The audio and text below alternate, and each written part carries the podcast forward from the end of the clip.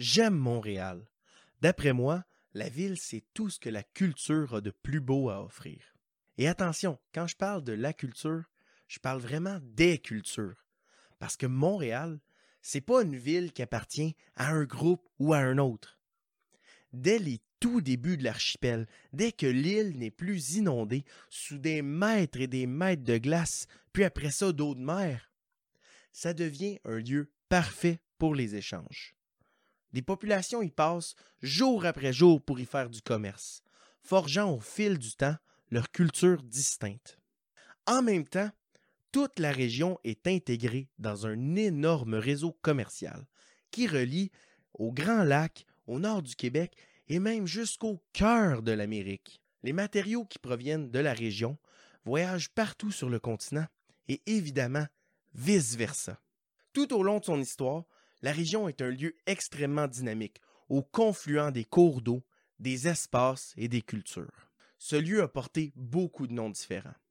Hochelaga, Tiohtià:ke, Tutonagi, Ville-Marie et Mouniang.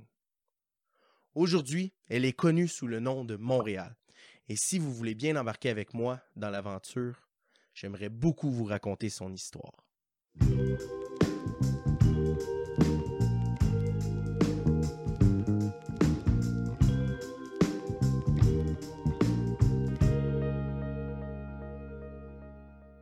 Bonjour à vous toutes et à vous tous. Mon nom est Joël Beauchamp-Monfait et j'aimerais embarquer avec vous dans une grande aventure. Ce que je vous propose aujourd'hui, c'est la création d'une émission web, une chaîne YouTube et un balado. Tous les chemins mènent à Montréal. Plusieurs d'entre vous diront Pas encore la même histoire qu'on nous apprend depuis toujours. Eh bien non. L'histoire est toujours en mouvement. Et seulement depuis le début de mes études, beaucoup de choses ont changé dans la façon même de faire de l'histoire. Mais encore plus dans les préoccupations qui touchent les historiens et les historiennes. Étant moi-même un historien spécialiste de l'histoire de Montréal, j'ai vu ces changements dans les questions qu'on pose à l'histoire et comment ces questions teintent nos conceptions. Accompagné par une équipe incroyable, je vais donc tenter de vous raconter une histoire de Montréal. Une histoire qui sera actuelle, moderne, et qui ne s'appuiera pas seulement sur les récits des générations. En fait, je m'appuierai surtout sur une historiographie à la fine pointe de la science historique. On trouve tous les jours de nouveaux éléments qui nous montrent que l'histoire de la ville est tellement plus complexe, tellement plus intéressante qu'on pense, et non limitée à euh, les Français et les Anglais qui se battent pour la domination du club de hockey canadien. Une tonne de cultures différentes ont toutes mis leur petite contribution à faire de Montréal ce qu'elle est aujourd'hui. Plusieurs autres émissions web historiques traitent de Montréal, des fois dans certains épisodes et souvent avec une grande qualité. On peut penser aux 104 histoires de la Nouvelle-France de Jean-François Blais, à l'histoire nous le dira de Laurent Turcot ou euh, à aujourd'hui l'histoire de Jacques Beauchamp. Mais ce qui manque, à mon avis, c'est un portrait d'ensemble de la ville. Au lieu de petites anecdotes qui parlent parfois de Montréal et parfois non, qui vont de tous les côtés et qui peuvent parfois être difficiles à situer, j'aimerais vous proposer une histoire de Montréal qui évolue dans le temps, épisode après épisode. Avec cette cohésion dans la narrative, il devient beaucoup plus intéressant de suivre la série, à la même façon que notre feuilleton Netflix préféré. Donc, dans nos épisodes d'une vingtaine de minutes, nous tenterons de couvrir un petit bout de l'histoire de Montréal, en commençant par la proverbiale nuit des temps et en se rendant jusqu'à aujourd'hui. Bah, plutôt jusqu'à demain, parce que on ne sera pas rendu à bout d'histoire de sitôt.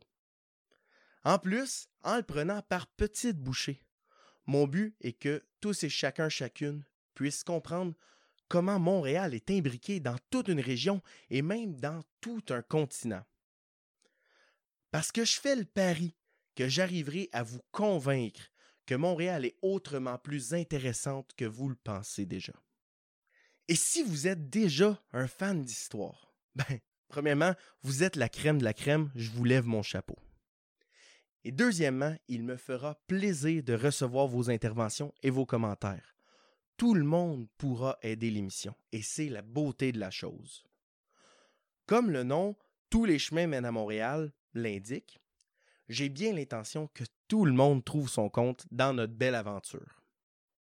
Personnellement, je trouverai tout mon bonheur dans l'équipe qui m'entoure dans la production de cette émission. Je dois absolument tout à Émeraude Castillo et Julien Lehoux, les maîtres de l'audiovisuel, la production même de l'émission. C'est une équipe passionnée qui n'attend que de vous fournir un programme historique de qualité. Pour être bien certain de ne manquer aucun épisode et de ne passer à côté de rien, vous pouvez aller voir notre site web en bas dans la description de l'émission.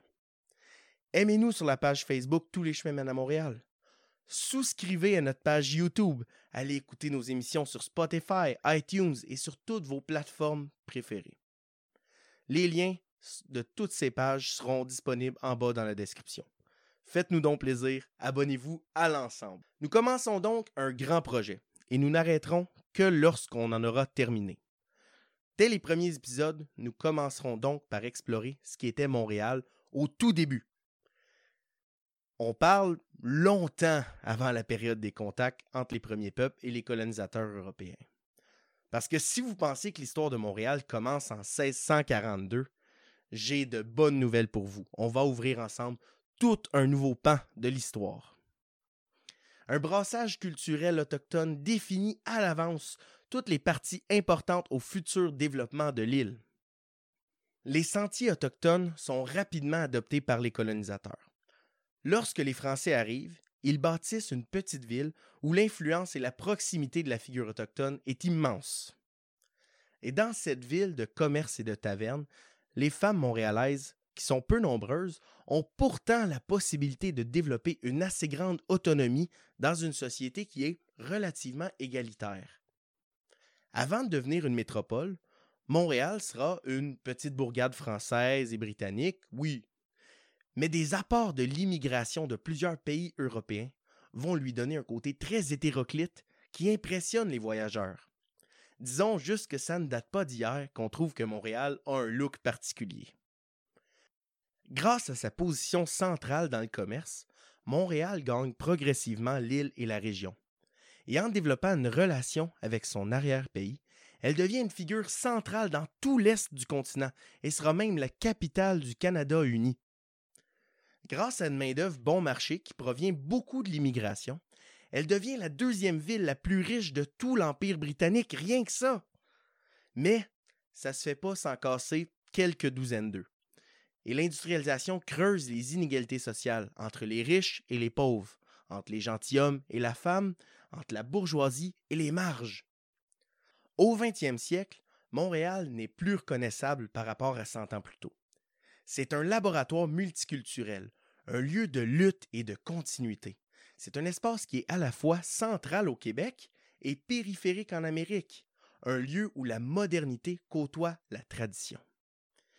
Alors même que la ville voit son statut de grande ville internationale confirmé grâce à l'Expo 67, Montréal est en déclin, alors que les banlieues qui l'entourent, elles, sont en plein essor. Après une difficile fin des années 1900, le tourisme et l'immigration du 21e siècle signalent déjà un renouveau culturel de la ville. Montréal est sociale et culturelle. Montréal est femme et immigrante.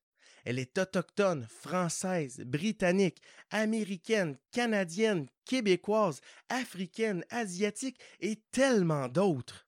Elle appartient à tout le monde et à personne en même temps, comme il se doit. Bon, on peut se le dire, c'est tout un programme tout ça. Et je n'aime pas vous faire patienter. Alors je vous le redis, rejoignez-nous sur toutes nos plateformes placées en bas dans la description. Et on commence tout ça dès le prochain épisode dans deux semaines. Ne manquez pas ça. Mon nom est Joël Beauchamp-Monfette et vous écoutez et, et vous allez écouter Tous les chemins mènent à Montréal.